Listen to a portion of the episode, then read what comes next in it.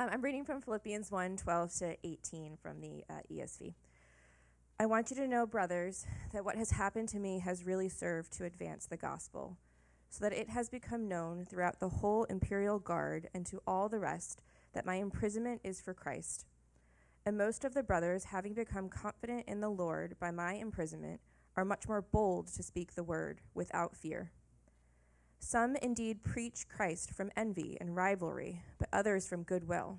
The latter do it out of love, knowing that I am put here for the defense of the gospel.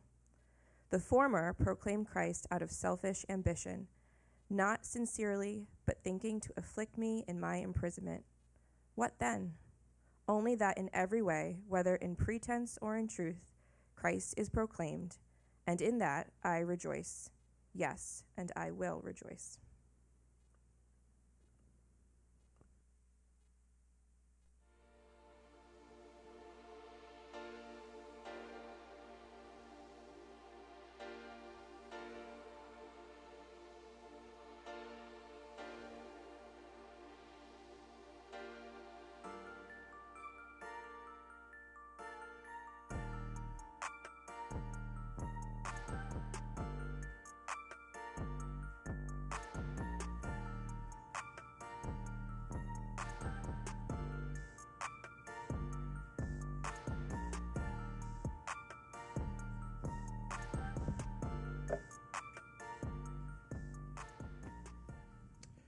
Right, all right, all right.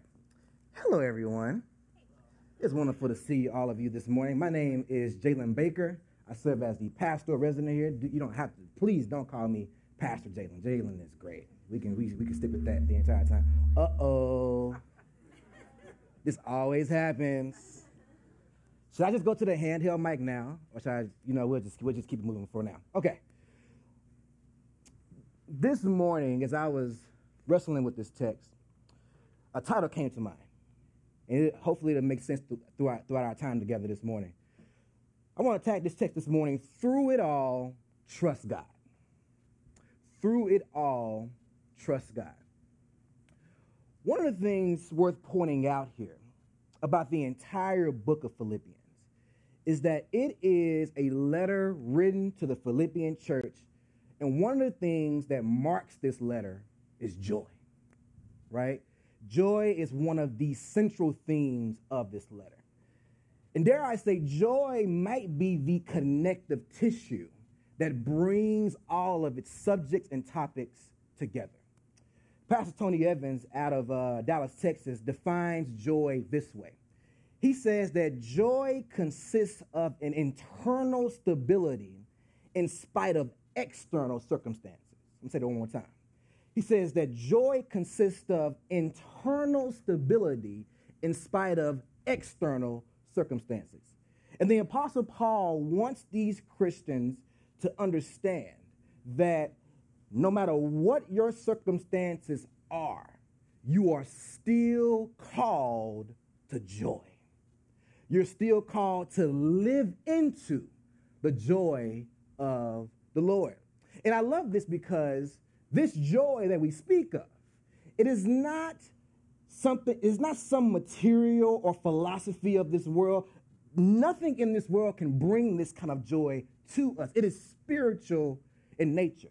This joy, it, it, it stems from the words that God speaks to us. It stems from the promises that God makes to us. It stems from the spiritual power that we have been endowed with, and this power sustains us and it enables us to live out the will of God in our lives, even through tough circumstances. So Paul says, in everything that you do, no matter what is going on, I want you to consider joy. Joy that the world did not give, and joy that the world cannot take away.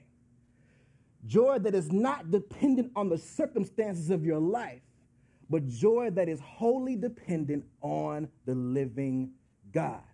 Nehemiah, the prophet, puts it this way He says to the people of Israel, Do not grieve, but let the joy of the Lord be your strength. Right? Because God is never changing, His, his, his love and His power is everlasting. So even through tough circumstances, God is still God. And since he's still God, that means that his joy is readily available to us at any given moment. Internal stability, right? Joy, it, it is a stabilizing force, a stabilizing power that allows us to continue moving in life, that allows us to continue to walk in the will of God in our lives because the power of God is still in us. The power of God is sustaining us. Consider joy. Moving to our text this morning, Philippians 1 12 through 18, we're kind of getting into the gritty stuff now, right? We're getting into the body of the letter. It's interesting because as I was reading this week, when it comes to ancient letter writing, Paul is in some ways taking his cues from the era, right? So usually when one is writing a letter to a group of people or to someone, um, they're disclosing what's going on in their lives. They're saying they're, trying to catch them up. Like here's how I'm doing, and here's my current circumstance, and it's usually it's usually an update. Pam, if you mind going to the slide, please. Check out your boy with a slide, by the way, right? Can y'all believe this? I got a slide up here. Now, I guess it's only one slide because I, I feel like if I have multiple slides, I'll forget that they were up here. You know what I'm saying? So I only have one slide. So look at this real quick. So this is a letter from a soldier named Theonas to his mother. Look, at, look what he says here. Theonas to his mother and Lady Titus, very many greetings. I want you to know that the reason I have not sent you a letter for such a long time is because I am in camp and not on account of illness, so that you do not worry yourself. I was very grieved when I learned that you had heard about me, for I did not fall seriously ill. Now, check out, I want you to know. Paul uses that exact same phrase in verse 12. So we can see that Paul is taking his cues from ancient letter writing practices of the era, but he puts a spin on it, right? Paul is actually going into grave detail about what is happening in his life, right? And he's offering theological reflections about what's going on in his life. And he's doing this because he's saying this is what's going on in my life. This is how I'm handling it. And I want you to read this because I want you to follow my example. I want you to imitate me. I want you to follow my lead. Now, what exactly does he want them to follow? Let's check it out. So I want you to know, brothers, that what has happened to me has really served to advance the gospel. So it is undoubtedly assumed that the people in Philippians were extremely worried about Paul. Like the homie is in jail. What's going on with the ministry? What's going on with the work? It's done. And Paul's like, nah, fam, I'm actually really good. You good in jail? Yeah, I'm good in jail. We chilling, right? Like, and, and what's amazing, church, is that what has happened to me has actually served to advance the gospel. And they like, what? Yeah, for real, for real. I'm actually advancing the gospel in my predicament, right? And this is important because one thing Paul says in verse 13, I'm advancing the gospel, and it has become known throughout the whole imperial guard to all the rest that my imprisonment is for Christ, right? So everyone around here knows why I'm here because I share, I'm sharing the story. And I want to dig into this phrase my imprisonment is for Christ. I want to dig into this phrase real quick. Because Paul is not simply saying that my commitment for Christ has led to my imprisonment, right? He's not simply saying that my devotion to Christ has got me here. He's saying something much deeper than that, actually. He's saying that my imprisonment has actually connected me to Christ, right? He will put it this way later on in, in, in the letter of Philippians. He's saying that because I'm struggling, because I'm suffering and, and I'm being persecuted in this way, it is allowing me to share in Christ's suffering. So Paul sees his current predicament as uniting him with Christ, connecting him to Christ in a very unique way. And I find this bold and dare I say radical. Because Paul does not see his current predicament, his current struggles as being inconsistent with being a Christian, right? He says the opposite. Because I am a Christian, it means I will struggle. Because I am a Christian, suffering will happen in my life, right? And it's like, dog, that's a tough pill to swallow. Like, are you for real? And Paul like, yeah, I'm for real, fam. Because, because think about, think about, I, I speak for myself and maybe a few others. When something happens to us that frustrates us, right? And we're going through tough seasons, right? Our first response is exhaust, pity, like, oh, if it ain't one thing, it's another. Here we go again. Why, Lord? Why me now? Right? We're just exhausted. We're like, God, why? Why? Why can't things just go right this one time? And Paul quite literally says, as a citizen of heaven, child of God, I want you to consider what if things are going right for you? What if things can work out for your good even in the midst of? Because here's the thing Paul aligns himself with Jesus, right?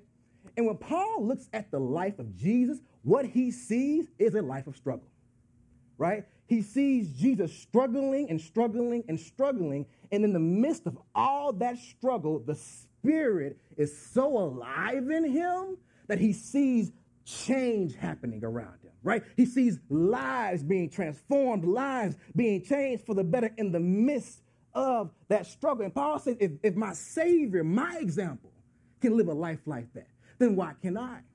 And, and Paul also says, you have, to, you have to think about this too, that when you look at the story of the gospel, right, suffering never has the last say right? Struggle never has the last say. The gospel always talks back to our suffering. Yes, I might be struggling, but God gives me peace that surpasses all understanding. Yes, I might be struggling, but I have a joy that stabilizes me in the midst of. Yes, I might be struggling, but the power of God, the love of God surrounds me. I can feel his presence. I can feel his embrace to where I can keep going, moving at the same time and in the midst of the will of God. Struggle does not define me. It doesn't define my circumstance. It doesn't define my life. Struggle does not have the last say in my life. God does. And and and I love this. Huh. Paul says that when you're in the midst of this struggle, here it is. The thing to do is to give yourself over to the will of God. What does this mean? Give yourself over to the will of God. But first point, here it is. Suffering with God or suffering in the will of God is better than just suffering in the world. That's number one. See, sometimes I think that we can lose sight of this. As hard as our lives may be, right? As hard as things might be, could you imagine what it would be without God? Oh, oh right? Could you imagine? Could you imagine suffering and struggling through the stuff in our lives without God? So, suffering in the will of God is better than the alternative. And here it is Paul is saying, rather than focusing your attention on the stuff you're going through, focus on your attention on the one who will get you through. Rather than focusing your attention on what you're going through, focus your attention on the one who will get you through it all. And if you turn your attention to the will of God, God will sustain you and He also will allow you to see the bigger picture in your life and understand that you can persevere through anything with my power. Don't focus on what you're going through, focus on the one that's going to get you through it. Because He will get you through it beyond a shadow of a doubt. There's a, we have too many examples and too many promises of God to ever doubt the faithfulness of our God. And oh, I imagine Paul using my spiritual imagination, right? I imagine Paul sitting in that jail cell. He's wrestling with God, like, God, here I am again. And he's trying to see the bigger picture. And as he is wrestling with God, trying to figure out why he's here, I imagine Paul being given this vivid image of Jesus sitting in the garden. And, and Jesus comes next to Paul. Paul looks over to Jesus and he sees Jesus in his darkest hour. He sees Jesus in his most vulnerable spot, similar to the spot that Paul's in right now. And Paul says, What does Jesus do when he's in this spot? My God. What does Jesus do when he's been pushed and put in this situation? And he says, You know what Jesus does? He says, Not my will, but your will be done. He surrenders to the will of God. So Paul says, I want to be like my Savior.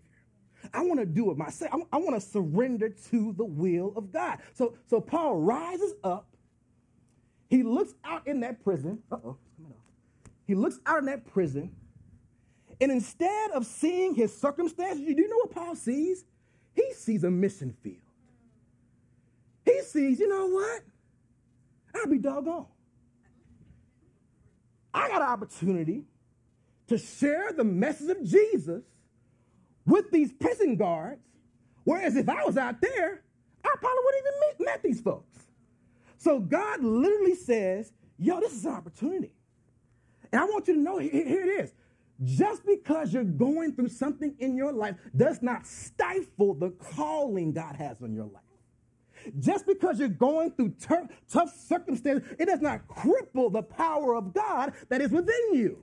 Right? God still will use you in the midst of. Right? Right? Like circumstances don't dictate your calling, God dictates your calling. Because he's the one that called you to it. And Paul realizes this. He said, you, Who am I? I'm an evangelist. That's who I am. God has called me to share and spread the gospel. And look where I am. I'm in a mission field. I can share the story of Jesus with all these folks. Paul recognizes this. Again, he sees how his suffering can bring new life. Romans chapter 8. Paul, this is another letter, letter Paul wrote to the, to, the, to the Roman Christians. He writes this letter and he uses a, a powerful example. He says, he, he, he garners the image of a mother giving birth. He says, when we look at the life of a Christian, a mother in labor describes the believer's current situation. How so, Paul? Here it is. He says, as a mother is in labor and giving delivery, that mother understands that the pain she's going through, is a necessary transition to the new life to be born within her. And Paul says that just like that mother, a believer is in the same predicament. Just like that mother, we have to labor, struggle, and go through for the necessary transition of the Spirit of God to be born within us and be made alive outside of us. He says, just like that mother, we have to struggle for a little while, suffer for a little while so that new life can take form. Paul sees in this everyday example the pattern of God, which is, su- which is suffering brings new life. Suffering brings new life. And this is why it's better to suffer and to struggle in the will of God than to struggle outside of the will of God. Because if we're struggling outside of the will of God, we're walking around this spot aimlessly without any hope of the resurrection, without any hope of new life, right? So we have to suffer a little while and allow God to bring new life within us and also outside of us. That's a promise. And I know it can be hard to imagine. How can God bring anything good out of what I'm going through? But I want you to remember God brought good out of an unduly and unjust death of, of his son named Jesus. How could he bring good out of an innocent man dying on a cross that he did not deserve to die? What good could come from that? It's the resurrection, it's life after death. It's the power that lifted him up that he now makes available to all. So if God can bring good out of something like that, then he can bring good out of everything that we're going through. Believe that. It might not be the good we want, but oh, it is the good that we so desperately need. always, always, in the midst of it all, Paul says, trust God. God got you. Life is hard. We live in a broken and fallen world, which means that broken and fallen things will happen to us. But God has the final say. God has already said the final word, which is that I am the king. I am Lord over everything in your life. And because I am king over you, you better believe I got your back. Surrender yourself to the will of God will allow you also to get through what you're going through. Another thing that happens too, as we keep going in the text, when we surrender ourselves to the will of God, it can also inspire others. So the Roman Christians are outside of the prison and they get word. They're like, yo, did y'all hear what's going on in, in the prison? Yeah, man, Paul in there, right? That's, that, that, that really sucks. Like, Paul is in prison right now. Nah, fam. He in there spreading the gospel. Like, folks in there hearing about Jesus. Like, are you for real? Yes. I'm dead serious. And what ends up happening is they see the power of God working in Paul, even in this situation. And you know what that does? It emboldens them, right? And, and catch it, look at the language. They say, having become confident in the Lord, right? Not confident in Paul, right? Paul, cool, but he ain't do none of this without God, right? So when we devote ourselves to the will of God, even in the midst of, it will inspire others right? Because we're pointing to God's power working in us. And that's what Paul does here. Paul is saying, look at what God is doing through me right now, family. Imagine what he can also do through you.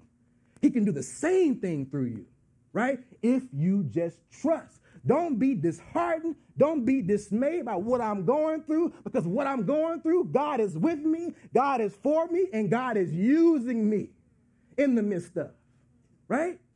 So when we find ourselves in frustrating circumstances, struggling circumstances, God wants to use you not only for your own upliftment, but also to inspire somebody else. Right? We will inspire other brothers and sisters in Christ and non believers alike by being obedient to God's call, even in the midst of. Right? That's what he did. That's what he did. It encouraged them, it emboldened them. It said if God can do that through Paul, then God can do a lot through any of us. So let's follow, let's follow Paul's lead. And then we get into it's, it's an interesting transition. I, and I, I, I, want to say that this is what makes this kind of letter different from other letters in the era. Because the one the one we read earlier, that was the whole letter, literally. He was like, "Your mom, somebody said somebody said I was sick. Word got back to you. I'm good." We, we, I'm, I'm good. You ain't got to worry about me no more. I I ain't really sick. And that was it. That was, that was, that was, that was the whole, that was the whole, that was the whole letter. That was it. Right? But Paul is going absolutely into greater detail. Look what he says here. He says, Now there are some preachers here in Rome that, pre- that, that preach Christ from envy and rivalry, but others from goodwill. Let's stop right there. So when Paul busts on the scene in Rome, it's actually a point of contention, right? So when Paul comes, everybody kind of flocks to him, right? Everybody say, yo, Paul is here. Let's go see, let's go hear what he got to say. And the other preacher was like, nah, but we've been here the whole time. Y'all can just continue to listen to us. Why you want to go listen to him? So the other preachers are jealous of Paul. They think that he's robbing them of their influence, right? And this makes them quote unquote rivals of Paul, right? So you got those folks, and you got other folks that are preaching out of goodwill. And this means really means goodwill towards Paul, right? So you got some people like, yo, the homie in jail. We gotta go, we gotta preach the word. Like he in jail. Like we gotta fill in the gap. Like Paul has been doing great work out here. He's been inspirational. We gotta fill in the gap, right? So these folks are, are for Paul, right? He keeps going. Some indeed preach Christ from envy and rivalry, but others from goodwill. The latter do it out of love, folks who are for me, knowing that I am put here in the defense of the gospel, right? So they're saying because we love Paul and because we love the gospel, we're going to continue to proclaim it, right? And it keeps going. The former proclaim Christ out of selfish ambition, not sincerely, but thinking to afflict me in my imprisonments, right? So these folks say, well, since Paul's in jail, it's our time to shine. It's our time to come up, right? And the way we're about to get ready to come up, we're going to preach the gospel. The gospel's going to be preached, but we're going to talk ill of Paul, right? We're going to badmouth Paul. And Paul is saying that these folks are doing this to, to afflict me in my imprisonment. And it's not to cause Paul um, physical harm, but it's really to cause Paul frustration and stress, right? So they're saying we're going to stress Paul out while he's in prison. Not only are you in prison, but just know that when you come back out here, you ain't the man in town no more, right? You're no longer influential. You're no longer that dude. We that dude. And Paul's like,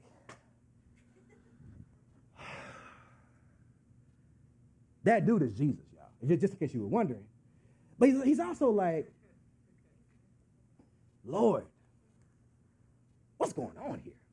Like, this is a lot. I'm in prison, but you know, I'm trying to fight the good fight. You know, I'm, I'm, I'm trying to be on my best, whatever. But it's like, dang, Lord, like, how much more can a brother take? They out here bad mouthing me, slandering my name. It's like, fam, what? And again, using my spiritual imagination one more time, I can imagine Paul praying to God, right? He's like, Lord, you know what? I can only see this through a narrow view. I need you to show me a heavenly perspective. And this is where I think Paul really jumps into his citizenship of heaven, right? Because through my lens, I'm frustrated, I'm stressed. This is a lot. So, God, I need you to help me understand what's going on. and Show me how to think about this. And God says this. This, this, this is what I think God says to Paul. God says, Paul, first and foremost, I want you to hear me and say, I know they're lying about you, right? I know that they're not telling the truth. I know who you are, right? And I need you, I need you for, I need that to be enough for you, right? The God of the universe knows the truth. You are not these things they say about you. So therefore, I know I affirm you in every way. That's the first thing I think. That's the first thing I think God says to Paul. Second thing is this, Paul. I want you to look at this from a macro level. Now, it's not ideal that they're preaching my word out of these ambitions, selfishness, conceit, rivalry. That's not ideal. I, I, I grant you that. I wish it was better. Absolutely. But at the end of the day, they are preaching my word. At the end of the day, they are sharing the story of my son. And Paul, that matters deeply. Let me tell you why it matters. Because as they're sharing the story of my son, even with these messed up motivations, guess what? Them sharing that story is leading to me hearing the prayers of folks that, are, uh, that, that, that want to understand who I am right? souls are being saved through even this kind of messed up ministry. And understand, Paul, that's the big picture. That's the main goal. Preaching is ultimately about proclamation of my son, Jesus. So Paul hears this and he says, Oh, that makes sense. I understand that. And leads him to say this What then? Only that in every way, whether in pretense or in truth, Christ is proclaimed, and in that I rejoice. Here's a lesson from that, family. When we're going through stuff, right, we have to be intentional in asking God to offer us a heavenly perspective. Like, God, I only can see what I'm going through or what's happening in the world through this narrow earthly lens, right? And God is like, I see it all here. So, God, I need you to broaden my view and help me understand what's happening. And Paul is a witness that when we ask God for a heavenly perspective, right, for a macrocosmic perspective that we should have as a citizen of heaven, God will answer you. God will reveal it to you. God will allow you to see what he sees. Right? Not just through the narrow guise of, of, of, our earthly and human perspective, but we will step into the realm of heaven and say, okay, God, I see this from your view. So sometimes we have to ask from a view from on high to help us understand what's happening down here. And, and, and the reason why that's important is because it will ultimately lead us to less stress, right? Because this is supposed to stress Paul out, remember? That was the goal. But by the end of it, he's not stressed. He's not worried. He's trusting that God knows what he's doing. God got this. Y'all think Tyler said this last week. He, he, he cited Joe, Joseph. What you meant for evil, look at what God is actually doing. God meant it for good, right? So it's important for us when we're going through and we're very confused. God, give me a heavenly perspective. Give me the wisdom, the discernment, and the knowledge to understand what is happening here. And here it is. This, this is the most important one. Help me to trust you right? Because when you give me that knowledge, when you when you broaden my view, right? I might be like, oh, okay, that makes sense, but they still stressing me out. No, remember, the joy of the Lord is your strength. Right? So while there might be this inward annoyance from what's happening, remember what you have access to. Inward stability in spite of external circumstances. Right? Remember that that is your strength. That is your power, not the joy of this world, not the judgment of this world, but the power and joy of God. That's what's going to get you through. That's what's going to sustain you. That's what's going to stabilize you. And Paul understood this full well. So, as Paul is writing to these Christians, he's saying to God's saints here look, y'all, there are going to be times where you're going to struggle. There are going to be times where you're going to navigate some tough circumstances. And I'm telling you, as someone who's going through it right now, I am writing this letter to you from jail. As someone who's experiencing it right now, through it all, trust God. Trust that God got your back. Trust that God's going to work through you even in the midst of. And trust that God is going to work new life in you and around you because that's what God does. Suffering brings new life. That's the Christian story. That is our story. We are part of that great narrative. And Paul says, if, if, if my Savior can go through that, if my Savior demonstrated this, then I want to do that too. Right? And that's that's that that is a radical and bold thing, especially I think for us as Westerners to grasp, right? Because struggle really isn't a part of the American dream. I don't think it's. I don't think they wrote that in there. You know what I'm saying? I don't think. I don't think it's in there, right? Struggle really ain't a part of the narrative that we that we sort of want to buy into in this country, right?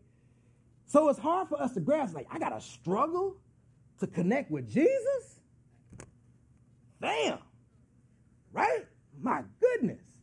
But Paul says, but what you uh, uh, also know that you're gonna struggle anyway right? The world's going to be broken with or without Jesus. So you might as well do it with him. Do it with Jesus. And it will work out for your good in the end every single time.